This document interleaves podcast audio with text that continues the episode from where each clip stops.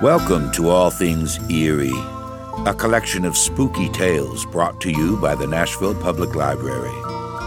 Here we welcome the unwelcome, try to settle the unsettling, and play host to the undeparted, the undead, and, shall we say, the unreasonable. As we enter the land of shadows and uncertainty, the twilight of your imagination, relax while we pull aside the curtain Indeed, lift the veil of the secret and unknown. And don't look around too much. It's bad for the nerves. Pull your blanket tight around you and make way for this evening's selection. The poem Goblin Market is one of Christina Rossetti's best known poems. Here we have two innocent sisters, stalked and harassed by a group of strange goblins as they make their way home through the woods at twilight. How will they survive and outwit the goblins to save themselves after having gorged on forbidden fruit? And now, turn down the lights and join us for Goblin Market by Christina Rossetti. Morning and evening, maids heard the goblins cry, Come buy our orchard fruits! Come buy! Come buy! Apples and quinces, lemons and oranges, plump unpecked cherries, melons and raspberries, bloom down cheeked peaches, swart headed mulberries, wild freeborn cranberries, crab apples, dewberries, pineapples, blackberries, apricots, strawberries, all ripe together in summer weather, morns that pass by, fair eves that fly. Come buy, come buy! Our grapes fresh from the vine, pomegranates full and fine dates and sharp bullaces, rare pears and greengages, damsons and bilberries, taste them and try. Currants and gooseberries, bright fire like barberries, figs to fill your mouth, citrons from the south, sweet to tongue and sound to eye. Come buy, come buy. Evening by evening, among the brookside rushes, Laura bowed her head to hear. Lizzie veiled her blushes crouching close together in the cooling weather, with clasping arms and cautioning lips, with tingling cheeks and fingertips. Lie close, Laura said, pricking up her golden head. We must not look at goblin men. We must not buy their fruits. Who knows upon what soil they fed their hungry, thirsty roots? Come buy, called the goblins, hobbling down the glen. Oh, cried Lizzie, Laura, Laura, you should not peep at goblin men. Lizzie covered up her eyes, covered close lest they should look. Laura reared her glossy head and whispered like the restless brook. Look, Lizzie, look, Lizzie. Down the glen tramp little men. One hauls a basket, one bears a plate, one lugs a golden dish of many pounds weight. How fair the vine must grow whose grapes are so luscious! How warm the wind must blow through those fruit bushes! No, said Lizzie, no, no, no. Their offers should not charm us. Their evil gifts would harm us. She thrust a dimpled finger in each ear, shut eyes, and ran. Curious Laura chose to linger, wondering at each merchant man. One had a cat's face, one whisked a tail, one tramped at a rat's pace, one crawled like a snail, one like a wombat prowled obtuse and furry, one like a rattle tumbled hurry-scurry. She heard a voice like voice of doves cooing all together. They sounded kind and full of loves in the pleasant weather. Laura stretched her gleaming neck like a rush-embedded swan, like a lily from the beck, like a moonlit poplar branch, like a vessel at the launch when its last restraint is gone. Backwards up the mossy glen, Turned and trooped the goblin men with their shrill repeated cry, Come buy! Come buy! When they reached where Laura was, they stood stock still upon the moss, leering at each other, brother with queer brother, signaling each other, brother with sly brother. One set his basket down, one reared his plate, one began to weave a crown of tendrils, leaves, and rough nuts brown. Men sell not such in any town. One heaved the golden weight of dish and fruit to offer her. Come buy, come buy, was still their cry. Laura stared but did not stir, longed but had no money.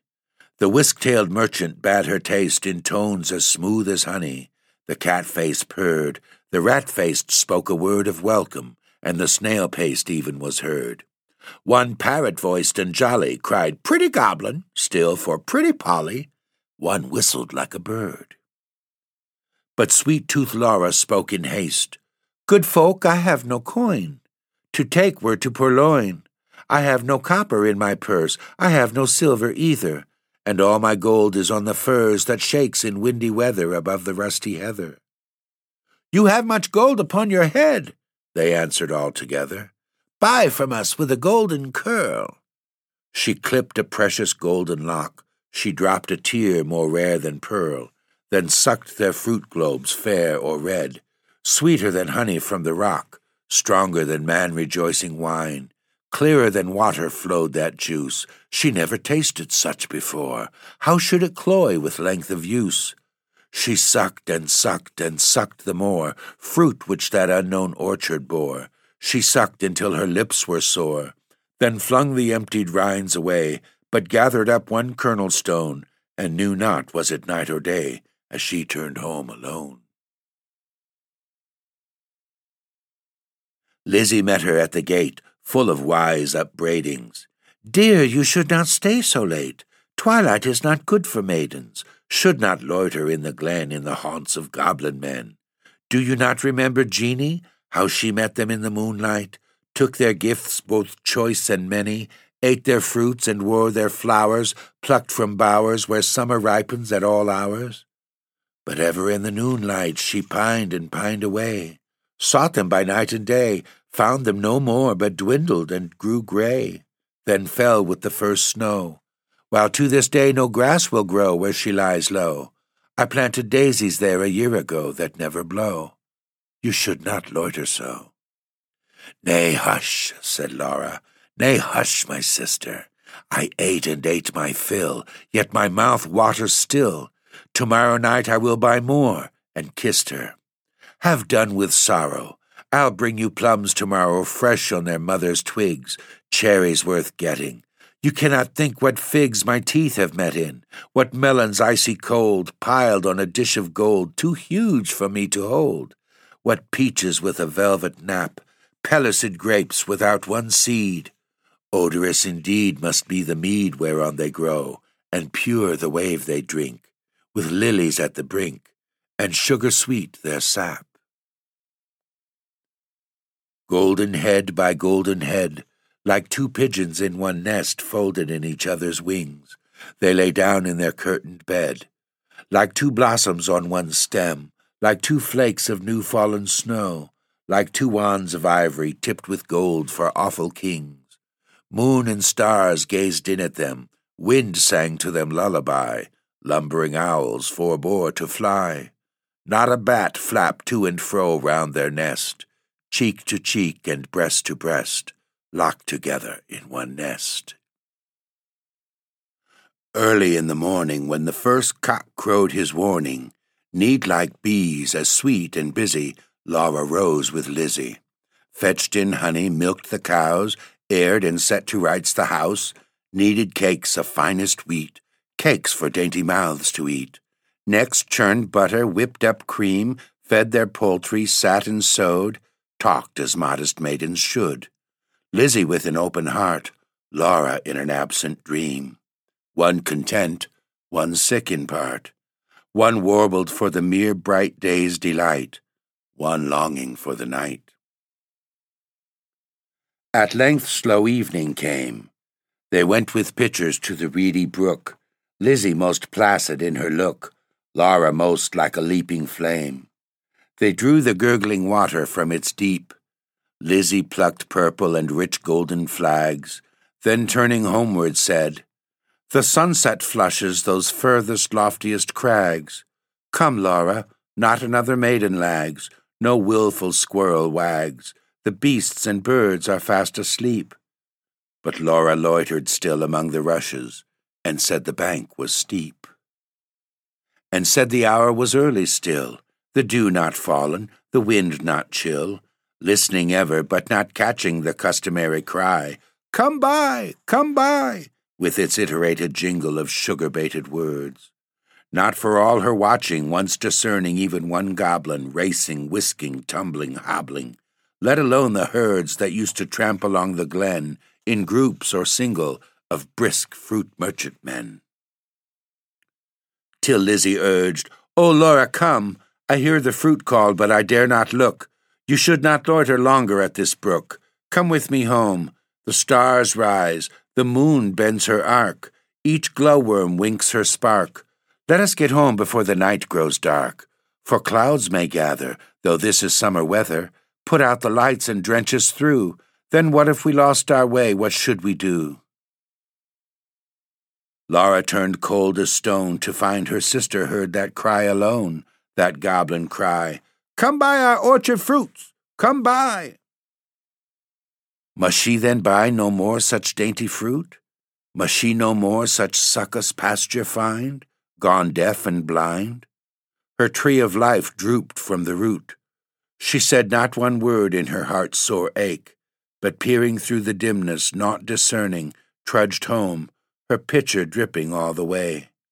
So crept to bed and lay silent till Lizzie slept, then sat up in a passionate yearning and gnashed her teeth for balked desire, and wept as if her heart would break. Day after day, Night after night, Laura kept watch in vain, in sullen silence of exceeding pain.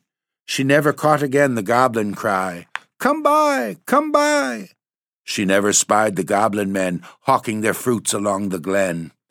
But when the noon waxed bright, her hair grew thin and grey. She dwindled, as the fair full moon doth turn to swift decay and burn her fire away. One day, remembering her kernel stone, she set it by a wall that faced the south, dewed it with tears, hoped for a root, watched for a waxing shoot, but there came none. It never saw the sun, it never felt the trickling moisture run, while with sunk eyes and faded mouth she dreamed of melons, as a traveler sees false waves in desert drought, with shade of leaf crowned trees, and burns the thirstier in the sandful breeze. She no more swept the house, tended the fowls or cows, fetched honey, kneaded cakes of wheat, brought water from the brook, but sat down listless in the chimney nook, and would not eat. Tender Lizzie could not bear to watch her sister's cankerous care, yet not to share. She night and morning caught the goblin's cry, Come buy our orchard fruits! Come buy! Come buy! Beside the brook along the glen, she heard the tramp of goblin men, the voice and stir poor Laura could not hear. Longed to buy fruit to comfort her, but feared to pay too dear. She thought of Jeanie in her grave, who should have been a bride, but who for joys brides hope to have, fell sick and died in her gay prime, in earliest winter time, with the first glazing rime, with the first snowfall of crisp winter time. Till Laura dwindling seemed knocking at death's door. Then Lizzie weighed no more better and worse, but put a silver penny in her purse, kissed Laura, crossed the heath with clumps of furze, at twilight halted by the brook, and for the first time in her life began to listen and look. Laughed every goblin when they spied her peeping, came towards her hobbling, flying, running, leaping, puffing and blowing, chuckling, clapping, crowing, clucking and gobbling, mopping and mowing, full of airs and graces, pulling wry faces, demure grimaces, cat-like and rat-like, rattle and wombat-like, snail-paced in a hurry, parrot-voiced and whistler, helter-skelter, hurry-scurry, chattering like magpies, fluttering like pigeons, gliding like fishes, hugged her and kissed her, squeezed and caressed her, stretched up their dishes, panniers, and plates. Look at our apples, russet and dun, bob at our cherries, bite at our peaches, citrons and dates, grapes for the asking, pears red with basking out in the sun, plums on their twigs, pluck them and suck them, pomegranates, figs. Good folks, said Lizzie, mindful of Jeanie, give me much and many. Held out her apron, tossed them her penny. Nay, take a seat with us, honour and eat with us, they answered, grinning. Our feast is but beginning. Night yet is early, warm and dew pearly, wakeful and starry. Such fruits as these no man can carry. Half their bloom would fly, half their dew would dry, half their flavor would pass by. Sit down and feast with us. Be welcome guest with us. Cheer you and rest with us. Thank you, said Lizzie, but one awaits at home alone for me.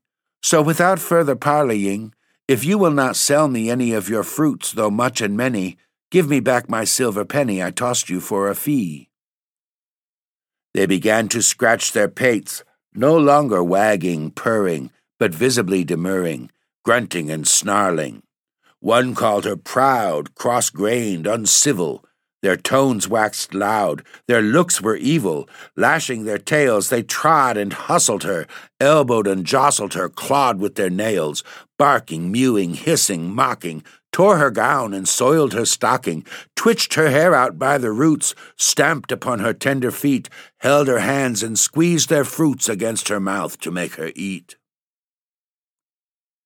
White and golden Lizzie stood, like a lily in a flood, like a rock of blue veined stone lashed by tides obstreperously, like a beacon left alone in a hoary roaring sea, sending up a golden fire, like a fruit crowned orange tree white with blossoms honey sweet, sore beset by wasp and bee, like a royal virgin town topped with gilded dome and spire, close beleaguered by a fleet mad to tug her standard down.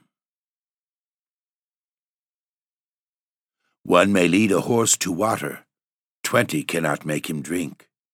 Though the goblins cuffed and caught her, coaxed and fought her, bullied and besought her, scratched her, pinched her black as ink, kicked and knocked her, mauled and mocked her, Lizzie uttered not a word, would not open lip from lip lest they should cram a mouthful in, but laughed in heart to feel the drip of juice that syruped all her face, and lodged in dimples of her chin, and streaked her neck which quaked like curd.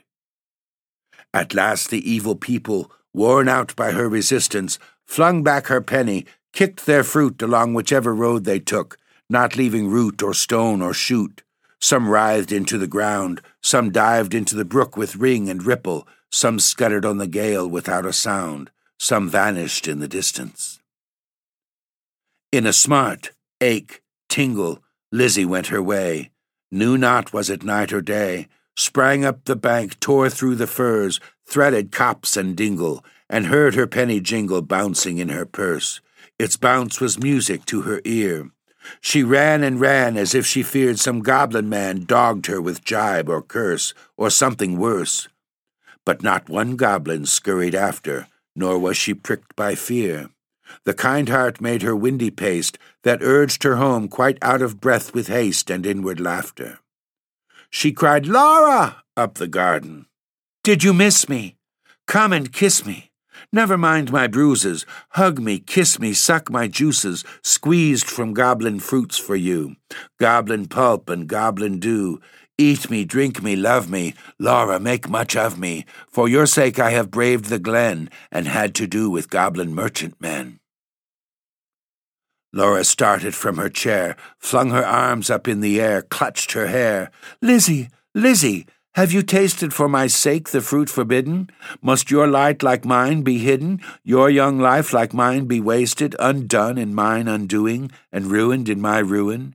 Thirsty, cankered, goblin ridden? She clung about her sister, kissed and kissed and kissed her.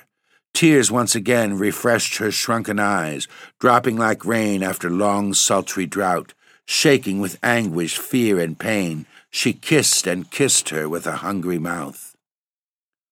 Her lips began to scorch.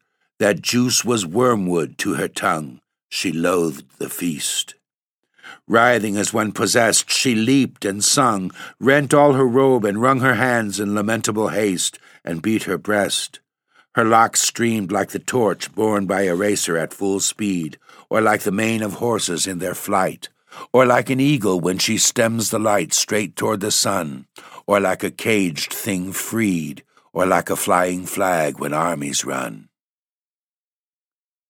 Swift fire spread through her veins, knocked at her heart, met the fire smouldering there, and overbore its lesser flame. She gorged on bitterness without a name. Ah, fool, to choose such part of soul consuming care. Sense failed in the mortal strife, like the watchtower of a town which an earthquake shatters down, like a lightning stricken mast, like a wind uprooted tree spun about, like a foam topped waterspout cast down headlong in the sea, she fell at last.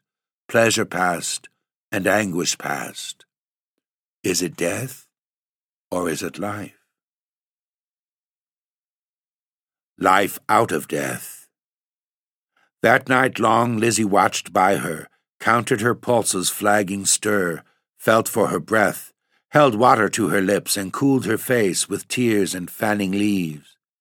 But when the first birds chirped about their eaves, and early reapers plodded to the place of golden sheaves, and dew wet grass bowed in the morning wind so brisk to pass, and new buds with new day opened of cup like lilies on the stream, Laura awoke as from a dream, laughed in the innocent old way, hugged Lizzie, but not twice or thrice. Her gleaming locks showed not one thread of gray. Her breath was sweet as May, and light danced in her eyes.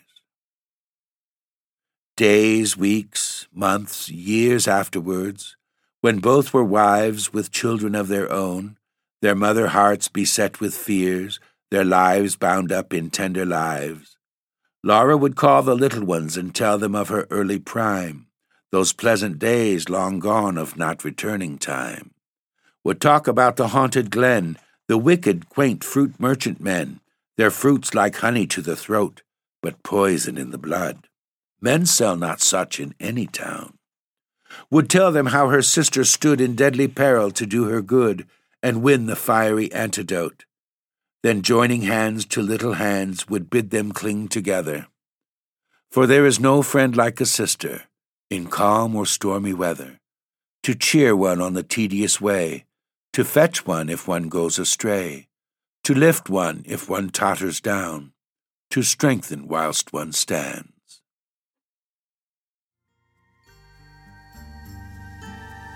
Thanks for being with us and for listening to All Things Eerie. For more shivers, stories, and episodes, visit the Nashville Public Library website at library.nashville.org. Feel free to leave requests or suggestions. Original music for this podcast is by Dawn Northwind and was produced and recorded by Adam Dean. Art design is by Allison Price. NPL studio engineering is by Forrest Eagle. All of whom, with me, send their very best wishes to you for a very good night.